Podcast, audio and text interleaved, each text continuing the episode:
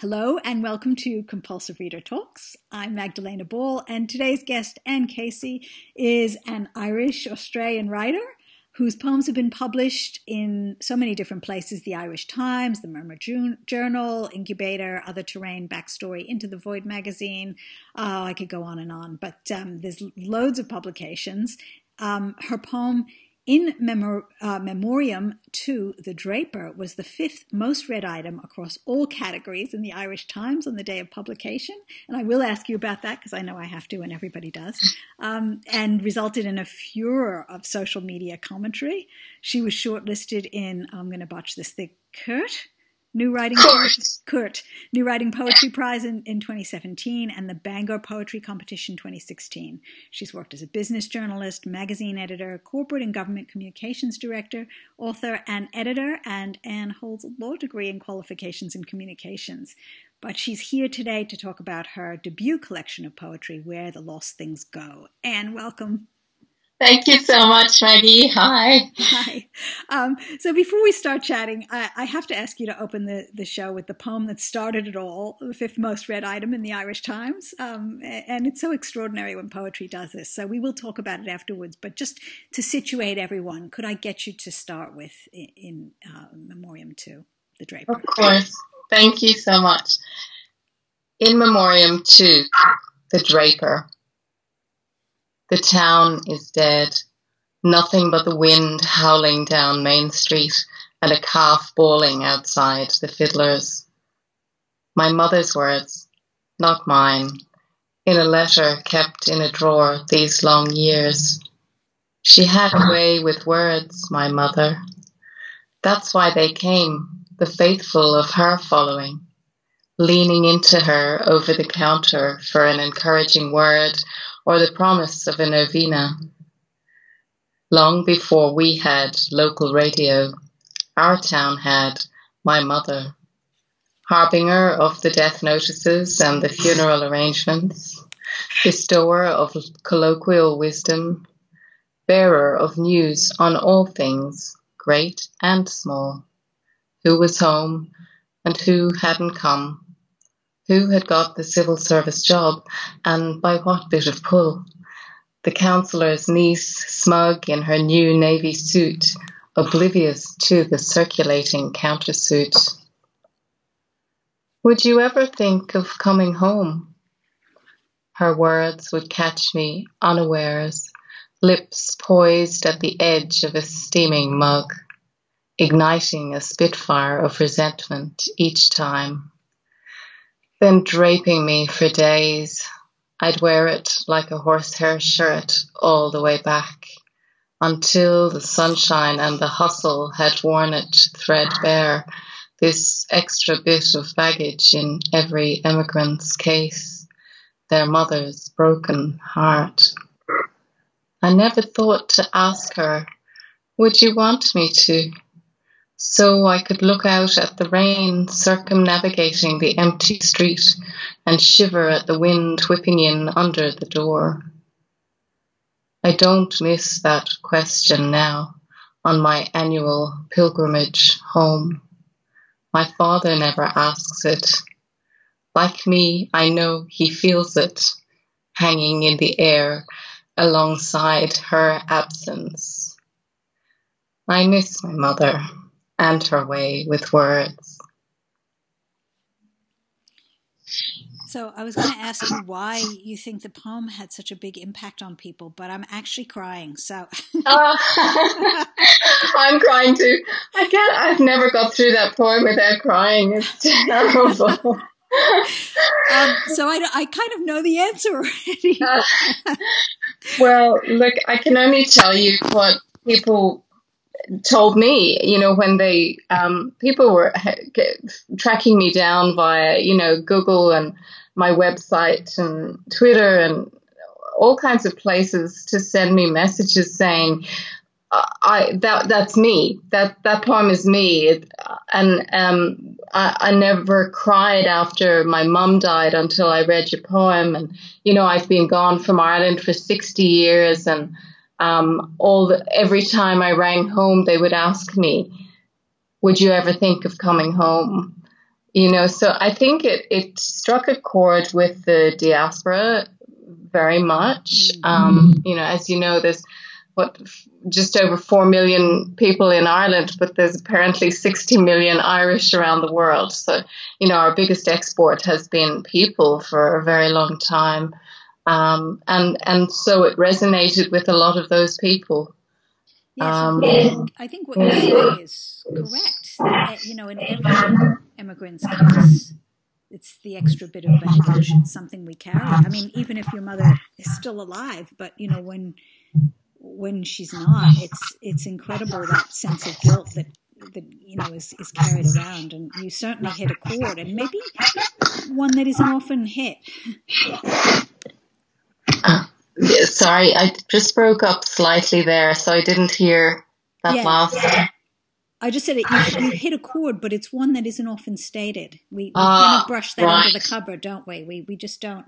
We let the question dissipate. Do you know? Yeah. Do you know what I think is? I think that we who chose to emigrate, like in my case, I didn't have to emigrate. Mm. Um, there was something in me. I, I, you know, I was seeking adventure or whatever. I was in my twenties, and um, you know, I, I came to Australia not intending to stay, and um, went back to my old job as a magazine editor in Ireland after having been away for two years um, between Australia and various other places. And I, I couldn't settle, and I realized Australia was really calling me back. Um, and so it was my choice to come back, and I was very lucky to have that choice. But I think the people who make that choice then have that guilt around having chosen to leave. Um, and, and also even the people who maybe were pressed into leaving because of harder economic times, they at some point had the choice to go back very often.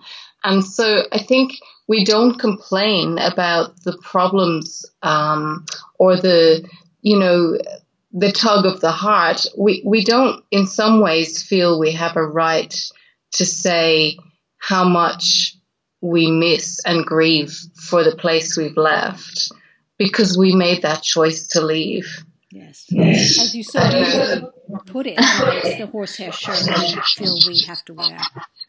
Yeah, yeah, and I think um, that's what I uh, actually after. So that poem kicked off this book, and and the book became about all the things we lose. So people, places, credos, um, but as as an immigrant, having you know one foot in each place, um, you also lose where you left, but you're never fully from where you land. Um, so you're always somewhere in between, and and that's what the book was about. It was trying to capture all these lost things, but also this sense that, in a way, we're sort of lost ourselves, the, the diaspora. Um, yeah, so, and I think, so following that, when the book came out, I wrote an article in the Irish Times, uh, which was published in the Irish Times, um, called I Barely Recognize My Hometown. And it gathered up all of that thought about going back and all these things that are no longer there. So you sort of feel like a stranger in the place you come from.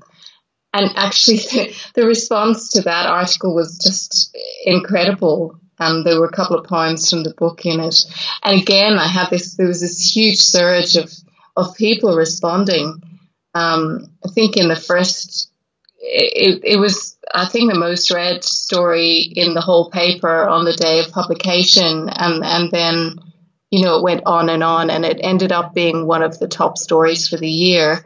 Um, and it was the same thing. People were saying, You've written my story. Um, and it was also talking about, um, so since I've come to Australia, my mum passed away and um, she was very ill. So I had to, you know, well, I felt I needed to. I had two kids under two and a half.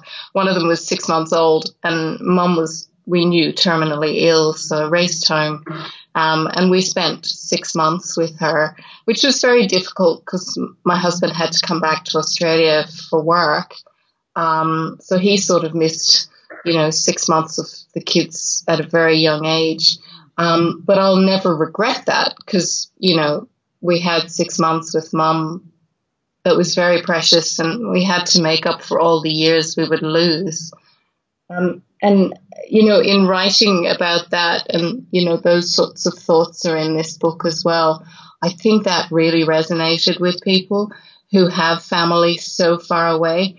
It wasn't just Irish people, it was, you know, people from other countries, particularly people who had come to Australia, because I think you are really so far away if you come from somewhere else in the world when you settle in Australia. It really is a long way to get back if something happens to your loved ones yes, elsewhere. Sure. Absolutely.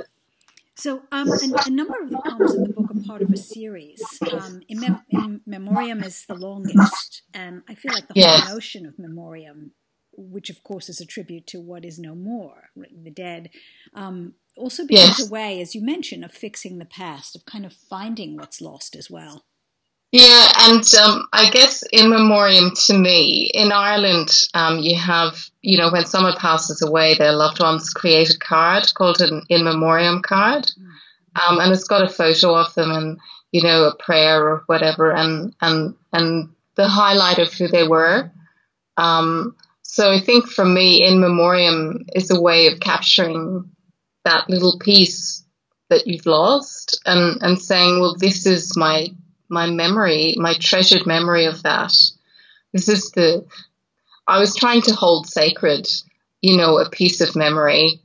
And uh, actually, it's funny because another poem, um, which you mentioned to me recently, um, I was rereading it um, because you had mentioned it and I cried again. It was a memory with my father on the boat. A boat, you know, my dad um, had a trawler off the west coast of Ireland, and that was just, you know, a really big piece of my childhood was going out on this big boat, um, the fishing and stuff.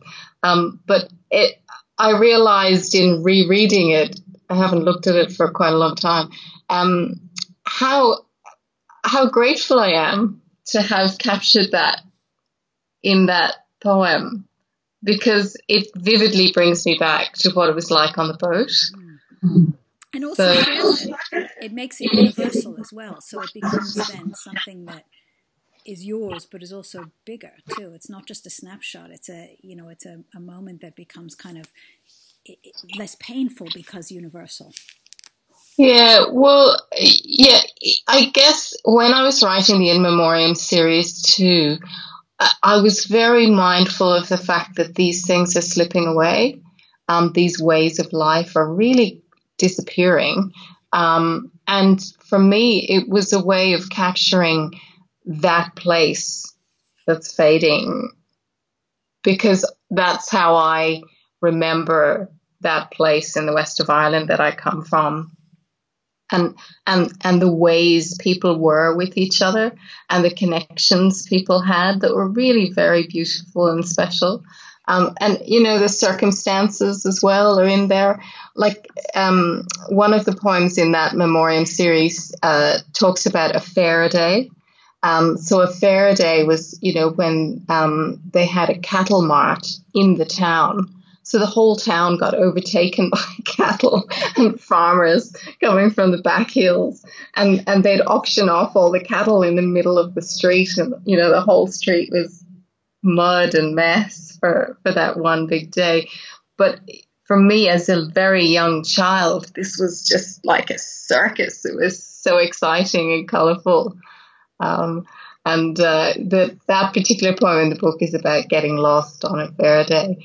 Um, but you know, it's about capturing those because those fair days are gone now. They do not happen in certainly in my small town in the west of Ireland, but I, am not sure that they would happen at all in in any town in Ireland anymore.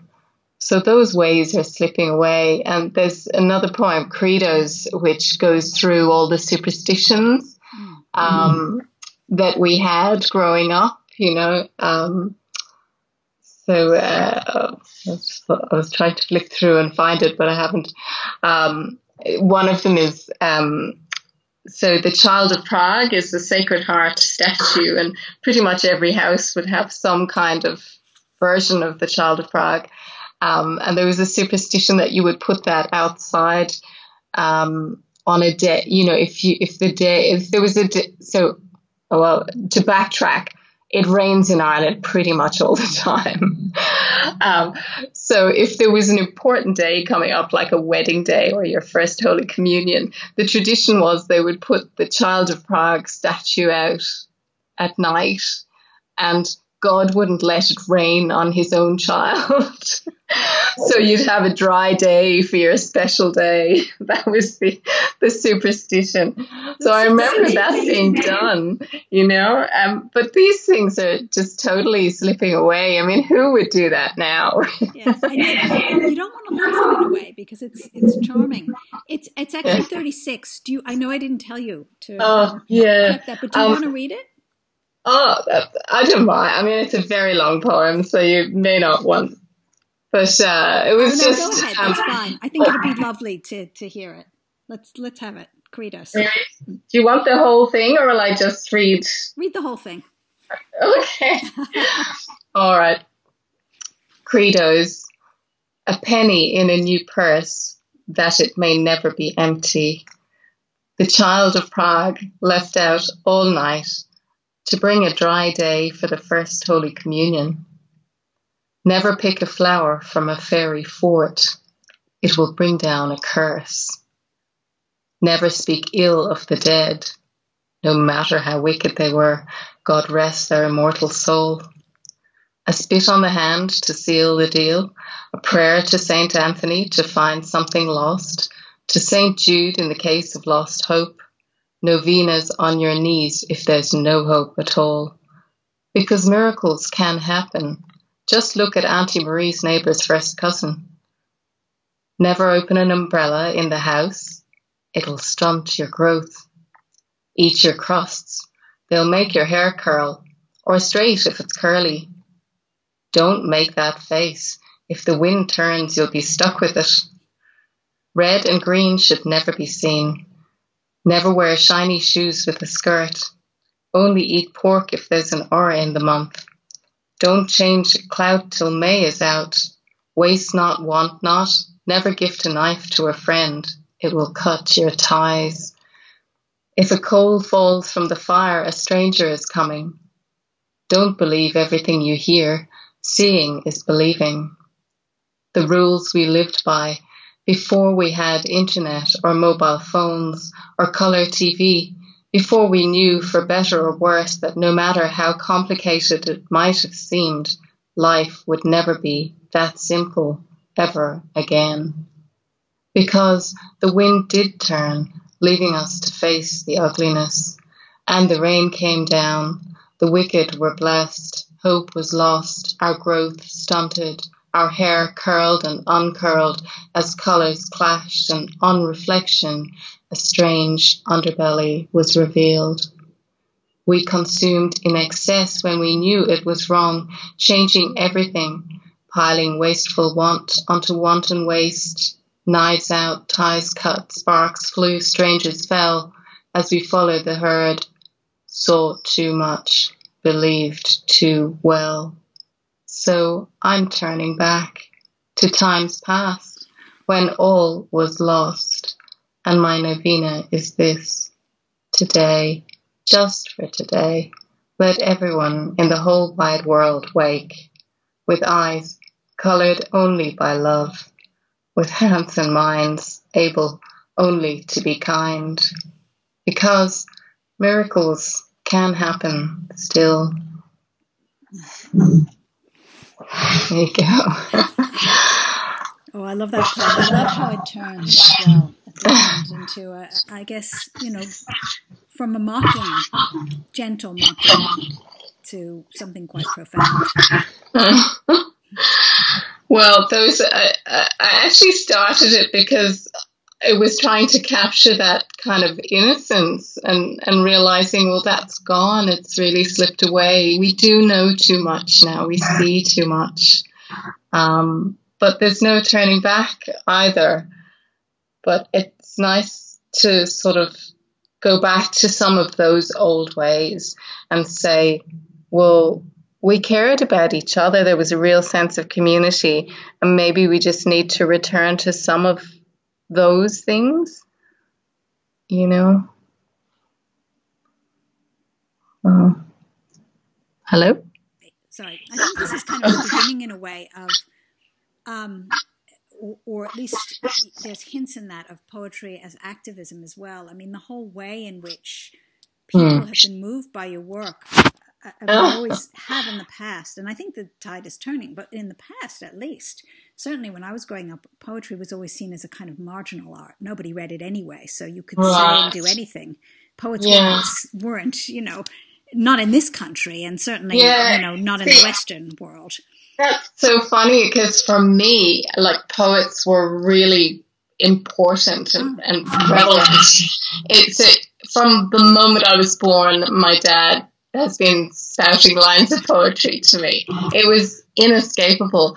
Um, and, you know, in Ireland, in school, and, you know, it was embedded in the culture. And for me, I don't know if it was the same for everyone, but for me, it was exciting. I just loved poetry. I I loved the fact that within the Irish culture, poetry and song had been used as a way of rebelling. Um, you know, because Ireland has a long and bloody history, um, you know, of being overtaken um, by British rule and um, our language was taken away, our names were changed to English names. So my, my name is actually Anya Kohasi. Um, but because my forebears' names were translated into English, my name is in English Anne Casey. Um, but everyone in Ireland has two names on their birth cert. So you have your, your name in English and your name in, in the Irish language. Um, and maybe because of where I came from in the west of Ireland, um, that culture was really, really strong and very, very important. Um, and and so the when the language was taken away, people rebelled. They kept the language going, but underground. But through poetry and song, they encoded messages of hope for people, and they encoded, you know, sort of messages to try and bring about um, a, a, revolution in a way. Um, and even um, messages were passed on about, you know, rebellions in other areas, but all encoded in, in poetry. And I just love the fact that poetry is that. It's, it's one thing on the surface, but if you look beneath, there's something completely different going on. Um, so you know, through that book, that there's that ripple underneath the surface in a lot of the poems I wrote. I think in in most of my poetry there is. Um, one one of the um, I suppose more obvious examples in the book is um, metaphoric rise, which was the um, suite of micro poems he wrote um, for Mr. Trump on his inauguration day. So that was that was ran in the Irish Times on his inauguration day. Um, but that's completely written in in metaphors.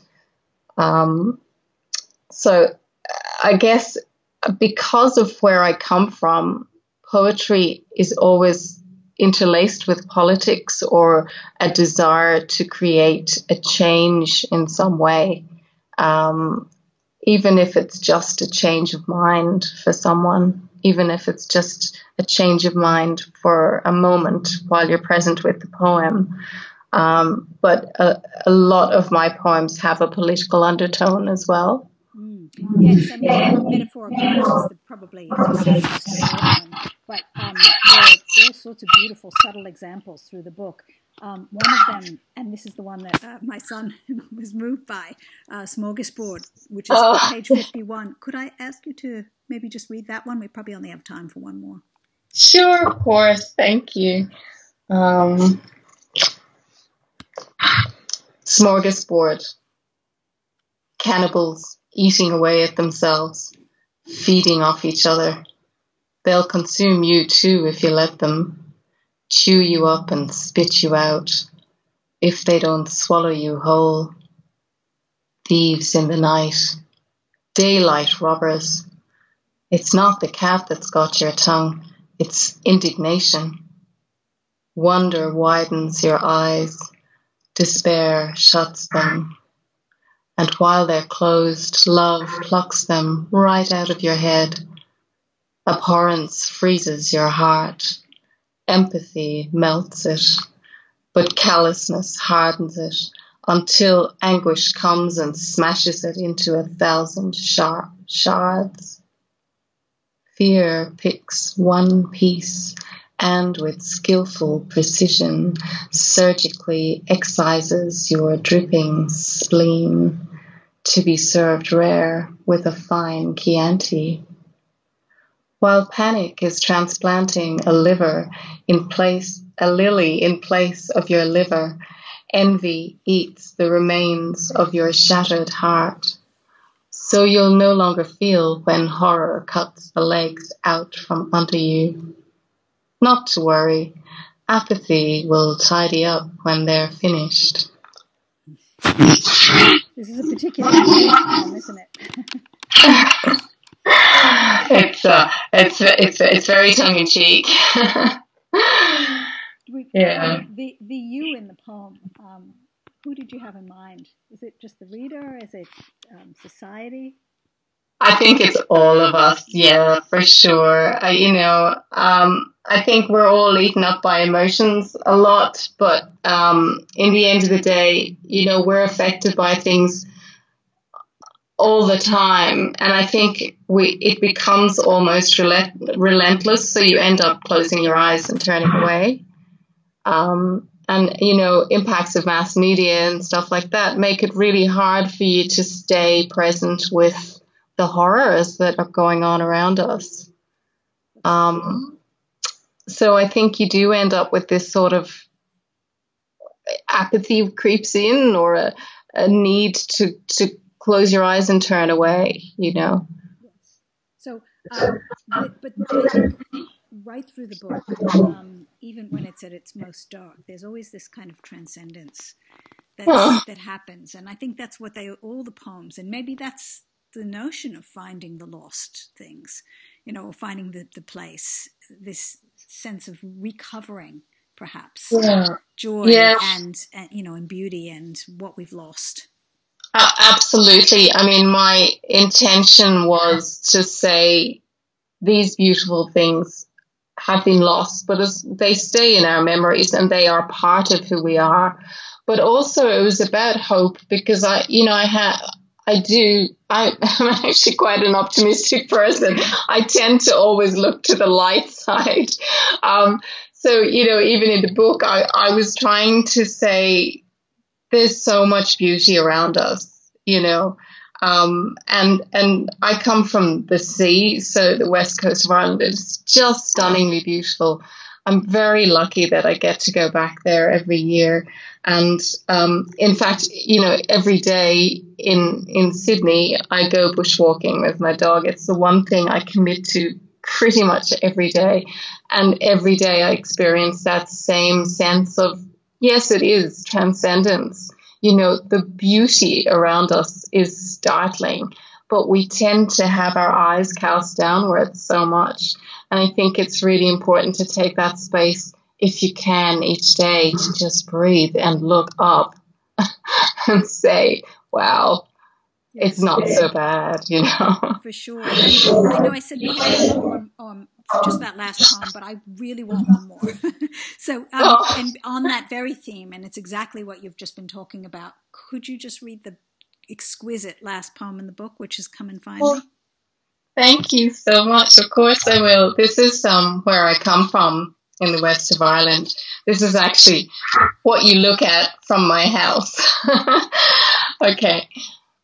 Come and find me where wailing walls of moss rolled stone, slowly yielding to a centuried crusade, cling with smoke of long gone bog fires, now forever married with the drifting sea mist, lifting over impossibly green fields, clutching ancient secrets, dropped sharply off to pitching shale, where swarming gulls rise with the lagging tide running the gusts, plunging with the lulls to swoop and pull a glistening haul under the flagging watch of a waterlogged tower, marking the ethereal line between sky and sea, and spectral hills loom long past muted islands, still harbouring a shipwrecked shore. Come and find me in the dying light, where a cormorant calls unanswered, shallow over his own ghost. Wonderful poem. And that the ghost, of course, is you too, isn't it? Because it's a it's a you who's not is always there. Yes. Well, actually, I've to put probably slightly sadder tint on it, I've asked that my ashes be scattered in that very spot um, after I die. It's the spot where actually my mom died there, um, but it's it's a place of great beauty and great peace for me, and it's a place where I've accepted everything. Pain and love and, and all the beauty of the world, you know, is all in that one spot. It reminds um, me a little of the Lake Isle by Yeats. Sorry, broke up there a little bit. Sorry, it reminds me a little of W.B. Yeats's The Lake Isle of Innisfree. Oh, really? Oh, funny. Actually, I just wrote a poem a few months ago, having been in that very spot, which was uh, um, after Yeats's Innisfree. Isn't that funny? Um, it was um, so I was standing on that spot down at the rocks and it's just the most amazing, like 180 degree of Atlantic Ocean with the Aran Islands and the cliffs of Moher in the background. Mm. And um, so I was standing there, and the tide was full in, and I saw three salmon um, just turn, you know, so you could just see them, the fins come out of the water and back down again. Uh, and it was just amazing for me because it was sort of like, oh, they've come home too, you know? Yes. So that inspired that Yeats poem along the lines of Innisfree. So uh, actually, that's coming out very soon um, in um, an Irish journal called Live Encounters. Um, it's going to be published in their next edition, funnily enough. Fantastic. I look forward yeah. to seeing the link for that. So. Oh, thank you. Yes. So, and on that topic, and uh, we're nearly out of time, but where where can readers go to find more about you and your work and to get hold of your fabulous book? Oh, thank you. Um, well, the easiest place is my my website, which is anne-casey.com, A-N-N-E, and um, so all, all my poetry is on there. I, I, tend to catalog everything by year. So there's links to all the journals it's been in, and there's a link to the book. And the next book is coming um, in mid 2019. So, you know, there'll be more, including the Innisfree poem. Congratulations. thank you so much, Anne, for taking the time to chat with me today. Thank you so much, Maggie. I really appreciate it. You're absolutely wonderful, all you do. Thank you. Thank you.